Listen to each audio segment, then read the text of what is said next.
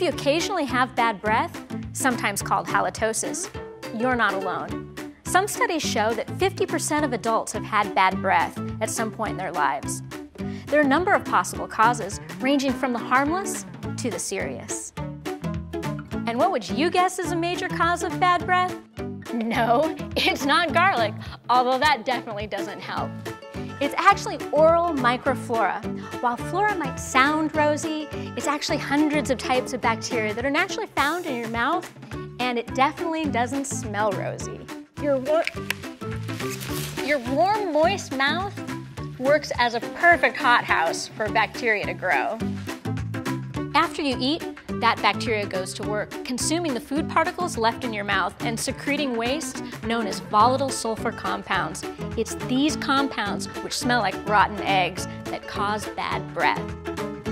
Over-the-counter mouthwashes can help kill bacteria or neutralize and temporarily mask the bad-smelling compounds.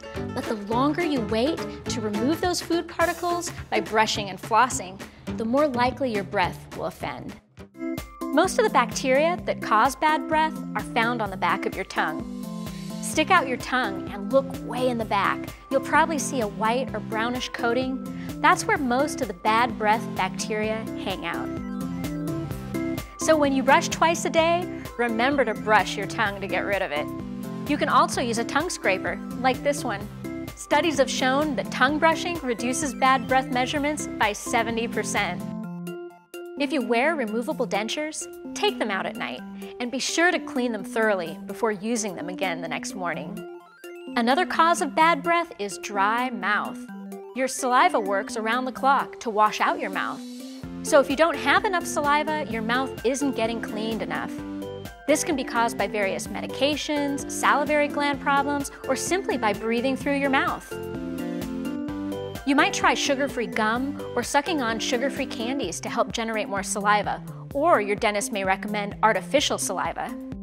Persistent bad breath or a bad taste in your mouth can also be a warning sign of advanced gum disease, which is caused by plaque. Your dentist can help bring your gums back to a healthy state.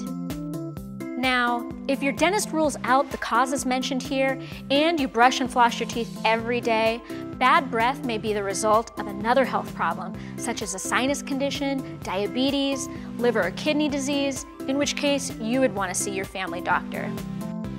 If you have any questions, be sure to ask your dentist. For the ADA's Science Inside, I'm Dr. Jane Gillette.